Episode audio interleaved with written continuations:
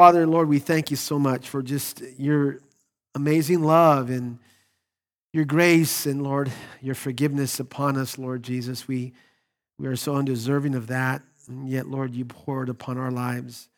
And Father, I pray this morning, Lord, that we would understand that that character does matter. And Lord, um, that we as believers need to live a life of, of integrity and honesty. And Father, Lord, that others would see that we are people of good standing. And so, Father, Lord, I pray that you administer to our hearts. Uh, bless those who are here. Bless those who are listening online. Bless those who are on their way to the second service. Bless our time together. Bless our Spanish service at 2 p.m. And Lord, I decrease that you would increase. I empty myself of myself, so fill me with yourself, that everything that I say and do, every thought that enters my mind, be of you and not of me. Praise in Jesus' name. All God's people said, Amen. Amen. So if you have your Bibles or Bible app, turn to Proverbs chapter 22. We're now in part 23 of our series, Wisdom That Works. Say that. Wisdom that works. Again, Proverbs chapter 22. And as always, you know this, right? Before we even dive into the text, I want to do a quick review from last week's text. If you were here, it was chapter uh, 21. And I gave you three points. And the first point, you might remember this, right, is God examines the heart. Say that. And that's in verses 1 through 19. And Solomon begins by speaking about the way God directs the affairs of man, the affairs of who's in power, and that no human ruler is ultimately supreme. And the only supreme one is who? God. Because he's sovereign. Say sovereign. And then Solomon says people may think that they're doing what's right, but God examines the heart, and to do what is right and just, to obey, say obey, is more acceptable to God than sacrifice. And then Solomon says the distinguishing marks of the wicked is sin. It's sin. And then that wealth attained by lying and by cheating is a short lived attainment. And he says, What the wicked have done to others will return upon their own head and that the path we walk will display who we are. And then what Solomon does, he then stresses uh, the misery caused by an argumentative, nagging, annoying wife. And then he says, if we ignore the needs and the cries of the poor, our needs and our cries would be ignored. then Solomon says to forsake wisdom is to forsake life itself and to end up with the dead. Wow. And if luxuries of life are loved beyond proper measure, he says it's a pathway to poverty. And then he says it's tough, say tough. It's tough to live with anyone who is contentious and angry. The second point was the way of the wise. Say that. The way of the wise, and that's in verses 20 through 29. And the wise person is conservative. He's saying the wise person is conservative with what they have gathered. In other words, they prepare for the future. And then he says, Whoever pursues righteousness, and I love this, whoever pursues righteousness, seeks righteousness and love, will find life, prosperity, and honor. And he says, wisdom provides strength and security which can overcome any physical advantage. He says, if we keep our mouths shut, right, if, if you and I, we keep our mouths shut, we will, it will save you and I, listen now, you and I, a lot of trouble. And on the other hand, the wise, he says, the wise person listens carefully, repeats accurately, and speaks truthfully. And the third point was victory belongs to God. Say that. More enthusiasm, victory belongs to God. That's verses 30 to 31. And, and I love this portion of scripture. It's amazing. It says, There's no wisdom, no insight, no plan. Did you get that? No wisdom, no insight, no plan that can what? Succeed against the Lord. And so it declares the absolute supremacy and sovereignty of God that no human, no, in, no human ingenuity can overcome him. Then he says this the horse is made ready for the day of battle, but victory rests in or with the Lord. In other words, a nation, he's saying, may mount an impressive arsenal of weapons, but victory, say victory, doesn't depend exclusively upon weapons. Victory rests with God. Amen? This now brings us to today's text. The title of my message is Character. Say that. Character, character. Three points if you already say yes. Number one is this. Number one is a good name. Say that. Write that down, a good name. We're going to look at verse 1 here. And Solomon writes this. He says, A good name is more desirable than great riches. To be esteemed is better than silver or gold. Don't you love that? This is coming from the richest man in the Bible. He's saying this that a good name is more desirable than riches, than great riches. To be esteemed is better than silver or gold. A good name, a good reputation, being well respected is, to be valued, it's to be pursued, it's to be chosen over the desire of having great wealth. So here's the lesson. We're going to jump right into the lesson. Are you ready? This is it. Character matters. It does. Character does matter, right? Now I want you to write this down Ecclesiastes chapter 7, verse 1a. And Solomon, who wrote Ecclesiastes, right? We know this, same author, okay, of Proverbs. In 7 1, he writes this A good name is better than fine perfume. You guys get that? A good name is better than fine perfume. A good name is that which He's saying that which has influence and character, it changes lives, it, it speaks volumes. A good name, in other words, a person of integrity and godly character, a person of good character gives off a better aroma than perfume or cologne. And Solomon's saying your perfume, your cologne, whatever it is, it's going to eventually wear off. It won't last. What really matters, what really lasts, what really counts is godly character. What counts is integrity. That's what's going to last. Now, listen, church, that, that's, that's all we really have. My daddy told me all the time Arnold, your integrity, your character, that's all you have. That's all you have is your character and your integrity. And that's all that we really have. Ladies, ladies, listen now. Your perfume may attract for a while. Men, your cologne may attract for a while, but it's a good name, a good reputation, integrity, character that endures. Listen, at your funeral, whenever that's going to happen, people aren't going to remember you for what you had or how well you dressed or how nice you smelled. They're going to remember you for who you were. Really? In chapter 10 of Proverbs, verse 7, you might remember this. This is a powerful verse, chapter 10, verse 7. Solomon says, The memory of the righteous will be a blessing. Did you get that? The memory of the righteous will be a blessing, but the name of the wicked will rot. The message renders it like this A good and honest life, did you get that? A good and honest life is a blessed memorial. A wicked life leaves a rotten stench. In other words, this is the bottom line. What, what it's saying is that a good name can live beyond the grave. Right? Live beyond the grave. So, question Do you have a good name? Think about that. Do you have a good name? Not a cool name, okay? Not a cool name, but, but a good name. And when someone mentions your name, what do they say about you? When they mention your name, what do they say about you, about your character? What do they say about your reputation? How is your reputation at work, uh, in the neighborhood, at school, at church, at home, in the community? Are you a person of integrity? Are you an inspiration and a godly example to others? You see, how you live determines how you are known. Now, I want you to write this down Job chapter 1, verse 1. Job 1, verse 1. And I, always share this verse with my kids. It says, In the land of Uz, there lived a man whose name was Job. Say Job. Then it says this this man, speaking of Job, this is amazing. This man was blameless and upright, feared God, and shunned evil. You guys get that? Whose name was Job. This man was blameless, upright, feared God, and shunned evil. So let's look at that.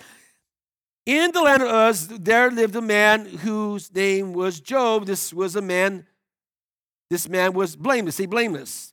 That word blameless means no hidden secrets, no skeletons in the closet, no surprises, no surprises. And, and he was, Job was a man of integrity, sincerity, and consistency. Then it says and upright. He was also upright. In other words, morally upright, honest. He had a good relationship with man. And he says he feared God. In other words, he lived with a devout reverence for who God is, which developed in him a sensitivity to sin and a hatred for it. Therefore, and it says, and he shunned evil. Get that? In other words, he turned away from evil. He turned away from sin. He wanted no part of it in his life. What a reputation, right? What character Job had. If you're saved, say amen. God wants, listen now, God wants others to look at our lives and say he or she walks with God, for he or she lives like Christ. Listen, the way we live should matter. It should matter. Characters should matter, especially if you and I call ourselves Christians. Christians. Oswald Chambers said this character in the Christian means the disposition of Jesus Christ persistently manifested. I love that. Daniel Webster said this the most important thought I ever had was that of my individual responsibility to God. If you're saved, say amen. We have a responsibility to live our lives in a responsible way that reflects godly character. I'm talking to you, Christians, right? We're talking to ourselves here, right? It's better to be good than to smell good. It's better to have character than to be popular. It's better to live with integrity than to be rich. Why? Because it matters to God and it should matter to us. And sadly, we know this, right? In today's culture, given the choice between a good reputation and a million dollars, many people would prefer the money. Character, say character. Character is no longer important. It's an attribute that is becoming extinct in our culture. And the philosophy is as long as you look good and as long as you feel good, as long as you smell good, that's all that really matters. That's what culture says. The top desire, the top priority and focus is on external things, what we look like from the outside. Now, I want to say this there's nothing wrong with wanting to look good or smell good, but it's wrong when that becomes our main focus. Follow me. Our physical, our physical impression on others is not unimportant, but it should be less important than our character and integrity. Can I get amen? Listen, church, nothing is more important, nothing is more valuable to an individual than the character behind his or her name. And I pray that when someone mentions your name, they say, Wow, what a godly man, what a godly woman, what a man of integrity, what a woman of integrity, what a man or a woman of good character. Because character matters. Amen, Christians? Say a good name. Number two is general guidance, and that's what Solomon does. He gives us some general guidance here. And I want you to follow me, verses two and three. General guidance, and he says, Rich and poor, verse 2, rich and poor have this in common. The Lord is what? The maker of them all. Let's read that again. Rich and poor have this in common. Say in common. The Lord has made what is the maker of them all. The point is this God made all of us whether we're rich or poor, right?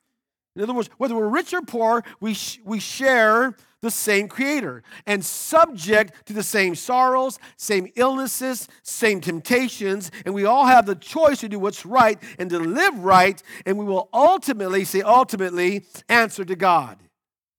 This could also mean that salvation is available to all people and that God doesn't determine a person's worth by their bank account. Amen? Verse 3 A prudent man, that word prudent means a, a, person with good sense, good judgment, sees danger and takes refuge. And this is a person who recognizes sin and stays away from it.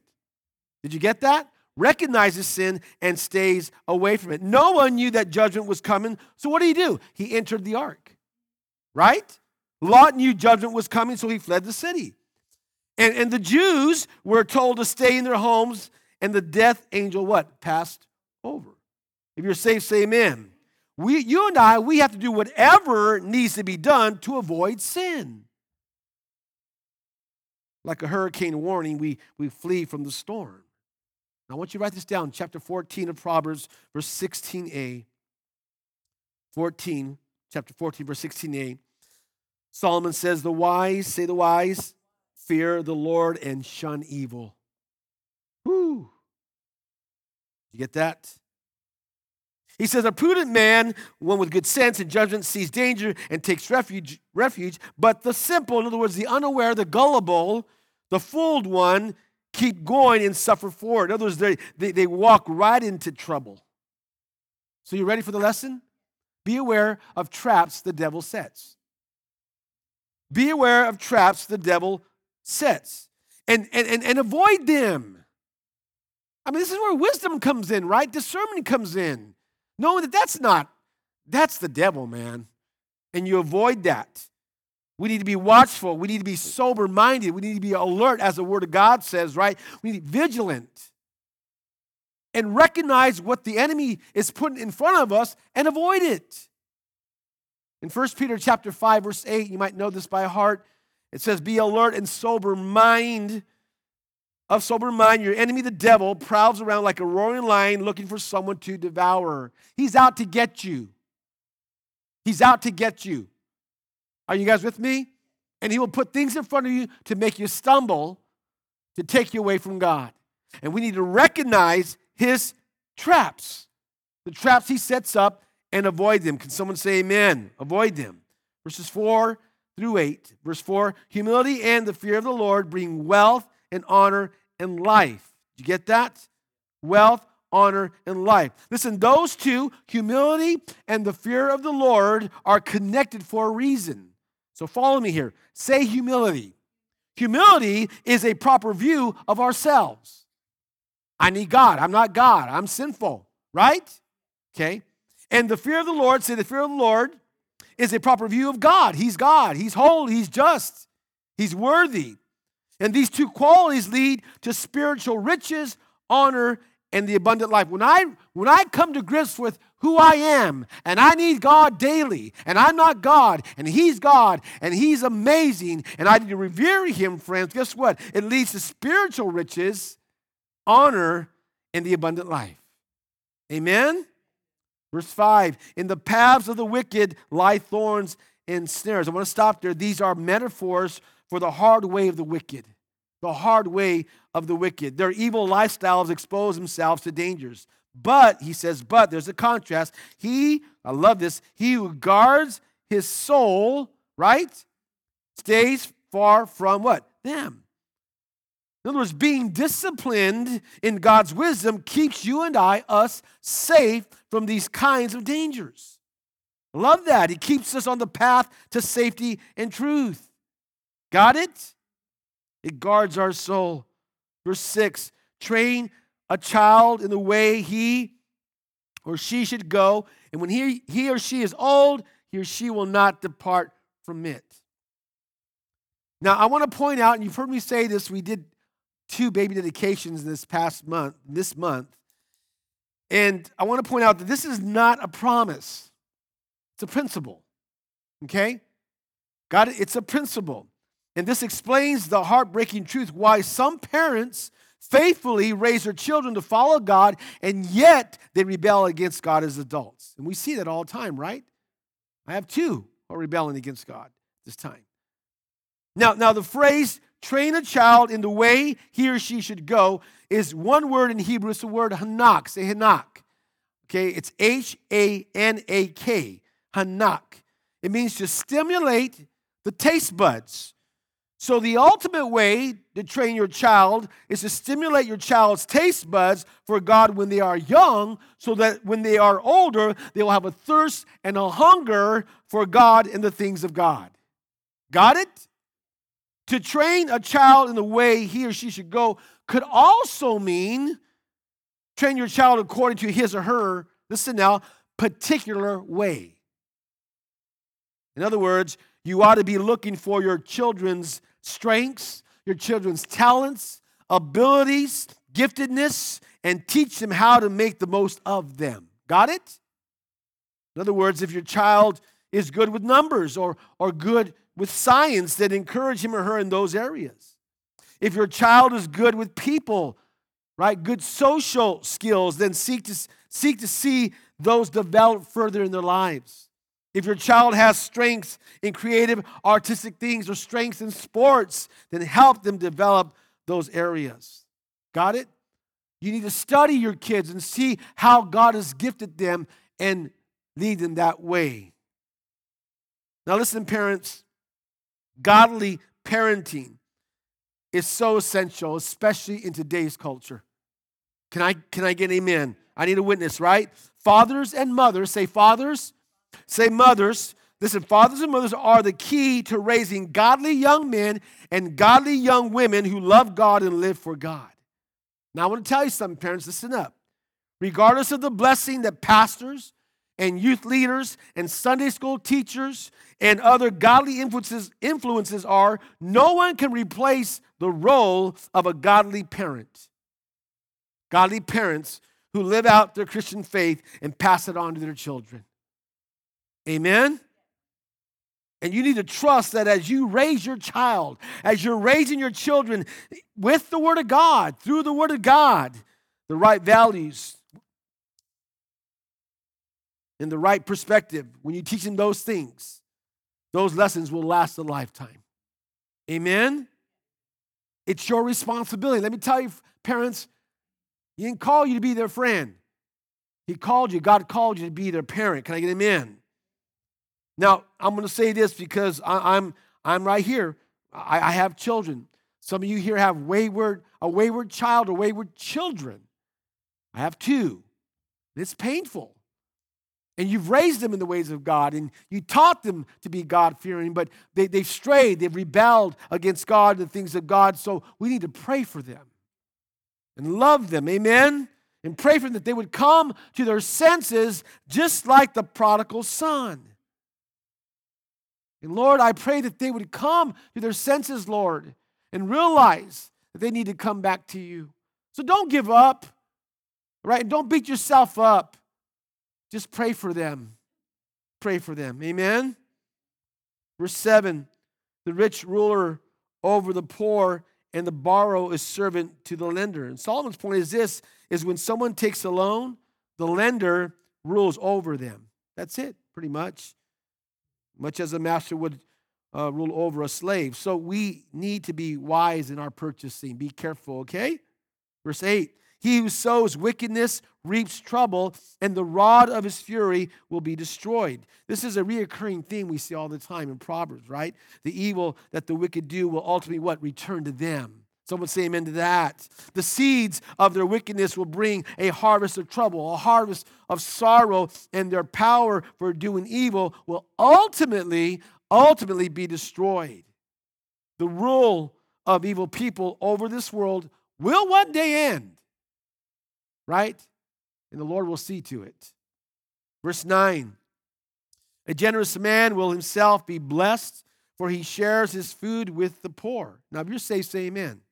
Come on, say amen. We need, if we're saved, we need to be generous, right? We need to be generous. We are to have a heart and a concern for the less fortunate. In chapter 19, verse 17 of Proverbs, chapter 19, verse 17, Solomon says, He who is kind to the poor lends to the Lord, and he will reward him for what he has done. So God rewards those who, who show compassion to the poor. And what he does, he promises that we will never be the loser for generous and compassionate giving. With that being said, let me ask you this Is there someone you know, perhaps in the neighborhood, perhaps a family member, perhaps someone at work, someone you know who you can bless this Thanksgiving or this Christmas. You know someone's in need. You know that they perhaps might need a turkey or their kids might need gifts. I don't know. If you know somebody that's in need, then bless them. Be generous. Reach out to them in the name of Jesus Christ. Amen? So you find someone, do that. Verses 10 through 14, if you're still with me, say amen. Verse 10 Drive out the mocker, and out goes strife. Quarrels and insults are ended. This is, you know, this is a person, this is a person with a critical, negative spirit. Huh? This person is set on disagreeing, complaining, complaining, griping, always negative. And you know what Solomon says? Solomon says, drive them out. That's what he says. Don't fellowship with them. Don't fellowship with someone who is always looking to find something wrong. You know someone like that? I mean, you, you, you know someone like that, right? I mean, they're always looking for the negative. You can have such a, you know, you have, you, oh, I just did my floor in the home and it's so beautiful. And they say, well, what's wrong with that? I don't like that. It doesn't look right. I mean, they're always looking for the negative, right? You always find something wrong. Listen, tolerating someone like that is not a wise choice. Now, if you're a critical negative person with a critical negative spirit, ask God to change you, right? Ask Him to show you the good things in others, and listen now, and the good things in every situation. Got to be careful. If you're around a negative, critical person, you will become like them eventually. Yeah? Verse 11 He who loves a pure heart and whose speech is gracious will have the king for his friend. Man, that, that's, uh, that's a really interesting verse. In other words, a pure heart and a gracious speech are marks of a godly, wise person, which at times could get them into places of high honor. So he's saying, or make friends in high places. Question: Are, are you know looking? Are you looking for a friend? Then, then, then be a friend. And not only be a friend, but work at developing a pure, innocent heart. Stay away from things that would poison your heart. Work at saying kind things to others. Because we all need a friend, don't we?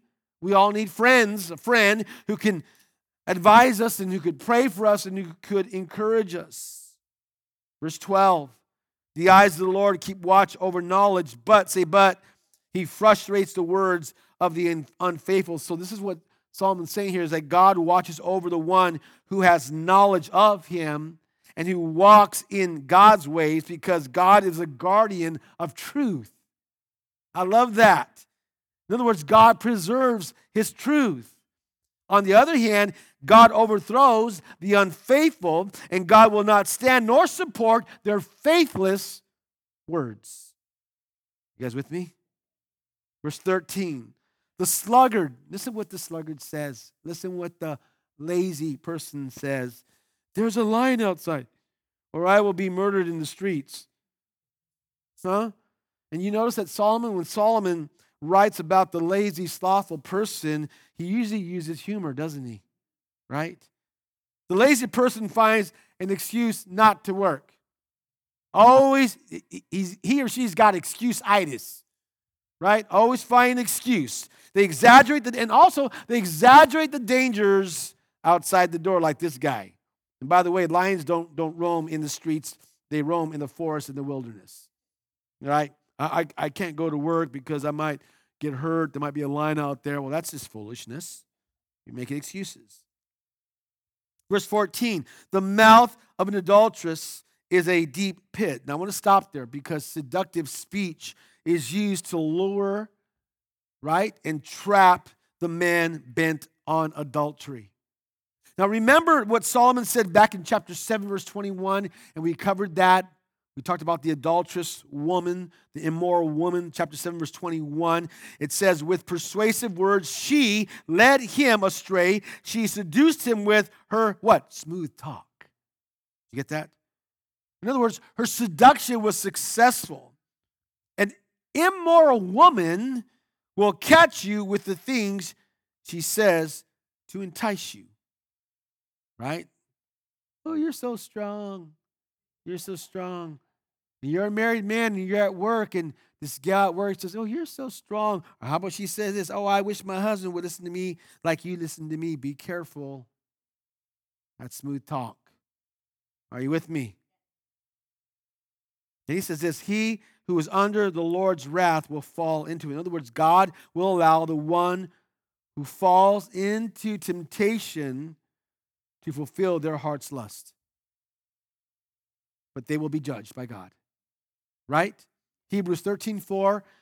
Hebrews 13 4. And I always quote this verse when I do my marriage ceremonies. It says, Marriage is honorable among all, and that the bed and the bed undefiled, and, and the bed uh, bed undefiled, but fornicators and adulterers God will judge. Got it? Verse 15. Folly is bound up in the heart of a child, but, say, but, the rod of discipline will drive it far from him. So, this is evidence that our children will naturally sin without being taught, right? They, they, do, they sin without being taught how to do it, okay? And this is our nature inherited from who? Adam and Eve, the fall of man. And foolishness in the inner person is human nature. It's there. I mean, right? I mean, we're saved, but we got this old nature still creeping up. And this speaks of, of self will, waywardness. It's bound up, rooted, and firmly fixed, and it must be dealt with through discipline, right? Discipline. You didn't got to teach your kids to sin or do wrong, they just did it, right? Listen, godly, biblical, loving discipline. Now, listen, parents, not a beating, not a beating. I know sometimes you want to, but not a beating. But discipline shapes a person's character, right? Now, to ignore foolishness, to ignore evil, to ignore sin is to encourage its continuation in your kid's life. Chapter 29, verse 5 of, of Proverbs, and we'll get to that towards the end of the series, 29 15. The rod and rebuke give wisdom, but a child left to himself brings shame to his mother. Get that? Get this, parents. The biggest goal to discipline is instruction. That's what it is. It's instruction. And we as parents need to be talking through the whole event. We need to be hearing them and tell, listen, telling us in their own words that what they did was wrong.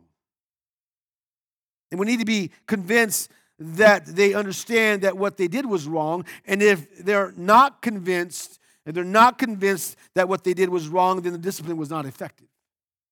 Are you guys with me? And if, we, if we're convinced they learned the lesson, they, hey, they got it, they learned the lesson, we talked about it, we walked through it, then we need to tell them that they are forgiven, and then we need to love them and follow with lots of hugs and kisses. Affirm that we love them. Amen? So our kids need discipline. And I'm going to say this again, as I said before we're not called to be their friends, we're called to be their parents. Amen? Verse 16 He who oppresses the poor to increase his wealth, and he who gives gifts to the rich, both come to poverty. So this is speaking of the person who has no compassion for those in need. And because of that, God's blessings will not be on the life and the and, and on, on the life and the wealth of such a person. Got it? Say a good name. Say general guidance. Number three is good advice. Say that. Good, and Solomon's been giving us good advice, right? Great advice, good advice through this whole book. And so, in the remainder of the text are the sayings of the wise. Say the sayings of the wise. And from this point on, Solomon, in the next chapter, Solomon gives 30 wise sayings. Um, you'll notice that the structure of, of the wisdom sayings are, are longer and are more arranged according uh, to some theme. So if you're ready, say yes. Here we go. Uh, verses 17 through 21, starting with verse 17. Pay attention and listen to the sayings of the wise. You guys get that? This is what he says Apply your heart, say apply, to what I teach. Verse 18 For it is pleasing when you keep them in your heart and have all of them ready on your lips. So those ready to use. Verse 19. So that you trust that your trust may be in the Lord. I teach you today, even you. Verse 20. Have I not written 30 sayings for you? And he'll start these 30 sayings. Down the line, we'll, you know, you'll see them as you go through the through, through the Bible, through the Word. Sayings of counsel and knowledge. Verse 21. Teaching you true and reliable words, so that you can give sound answers to him who sent you. So, what he's saying is godly counsel and the giving of knowledge is to encourage our trust in God, and wisdom, right, makes us more dependent on God. And the key is this, and follow me here the key is this it requires a personal decision, say personal decision, to incline our ears and apply our heart to what's being said. And it's important to not just hear God's word. This is what he's saying. It's not, listen now, it's, it's important to not just hear what he's saying, hear God's word, but to obey it. Now, let me tell you, Sunday after Sunday, Wednesday after Wednesday, if you come to Wednesday study, you're hearing God's word. I mean, you're hearing God's word, not hearing my opinion, some philosophy. Okay? You're not hearing about current events. You're hearing God's word, right? And, and Sunday after Sunday, you are hearing God's word, whether you're in person or online. And many of you will hear the word and walk out and do nothing with it. Absolutely nothing with it. Some of you will hear God's word and you apply what you hear to your life. And that's what Solomon's saying. I want you to, listen, whatever you've heard me say, the wisdom that I've given you, the insight that I've given you, don't just be a hearer of it, be a doer of it. Obey, obey the teachings that I've given you. Look at the text again teaching you true and reliable words so that you can give sound answers to him who sent you. In other words, God's word, his truth, are not meant to be learned and hidden, but applied and shared with others. Let me ask you this whatever you learn here, do you share it with others? Do you apply it to your life and do you share it with others? Well, I'll tell you right now, if you apply it to your life, you'll eventually share it with others because someone will say, Gosh, what's cool? You're different. Your life's awesome. It allows you to share it with others. Amen? Verses 22 to 23 do not exploit the poor because they are poor, and do not crush the needy in court. Verse 23 For the Lord will make up their case and will plunder those who plunder them. In other words, God here, I love this, God is pictured here as a legal, legal advocate for the poor. He cares for them, right? We see this throughout the book of Proverbs. God cares for the poor, He avenges them, He's their defender. And if God cares for the poor, we as believers need to care for the poor, those who are legitimately poor. Amen? Verses 24 through 25 do not make friends with a hot tempered man. Huh. Do not associate with one easily angered. Verse 25, or you may learn his ways and get yourself ensnared. An angry person displays bad character. Say bad character. So don't hang around angry people. That's what Solomon's saying. Don't hang around angry people or you will become just like them. Their bad habits, their way of life will influence your life. It will lead to copying their behavior. And we know this 1 Corinthians 15 33, right? Right? We know this bad company corrupts good character. It does. So here's a lesson wisdom chooses friends carefully. You got to choose your friends carefully, friends. Amen.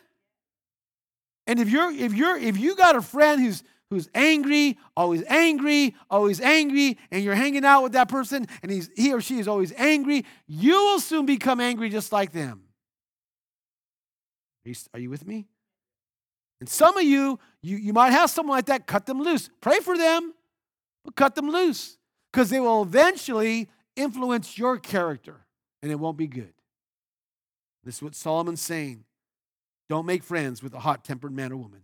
Do not associate with them. Did you get that? Verses 26 to 27 do not be a man who shakes hands in pledge or puts up security for debts. Verse 27 If you lack the means to pay, your very bed will be snatched from under you. He's saying, be very, very careful about co signing on a loan. That's what he's saying. And listen, listen, when, when you take out a loan you can't pay, he's saying this the creditor may demand your furniture, right, as a payment. So be very careful if you co-sign for somebody. Verse 28, do not move an ancient boundary stone set up by your forefathers. Now I love this, and I believe I believe this is a reference to when Joshua divided the promised land for the people of Israel. If you read that before, land was given to, to Israel by God, and, and, and, and to steal it from the rightful owner or to remove uh, the boundary markers or to even extend extend your own boundaries at the expense of someone else was to violate their blessings from God. It was forbidden. Listen, we are to, and this is the point here, we are to never cheat or compromise in any business dealings, especially not in a sneaky or subtle way which would defraud any person of their property. Got it? Verse 29, we're almost done here. Verse 29. Do you see someone skilled in his work? He will serve before kings. He will not serve before obscure men, in other words, officials of low rank. In other words, skill results in advancement, skill results in recognition. He will serve before kings. That means the person who works with excellence, say excellence, gives them great standing in the workplace, great standing in the ministry. In other words, they get a promotion to a higher service. That's what he's saying. Now, what comes to mind, friends, is a parable of the talents. And, we all, we all know this, right? It's in Matthew chapter 25. And, and you have this master who's going on a journey. And uh, what he does, he entrusted his property to his servants. And he gave one five talents, one two talents, and one one talent according to their ability.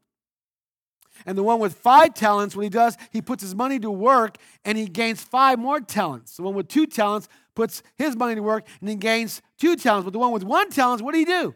He buried it to do nothing with it.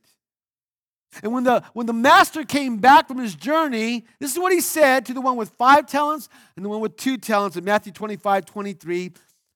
His Lord, his master, said to them, Well done, good and what?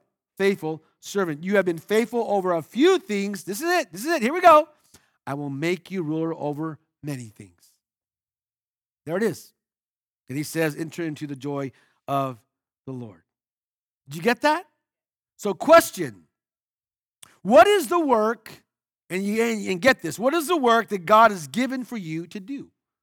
Think about it. What is the work that God has given for you to do? And first of all, are you doing it?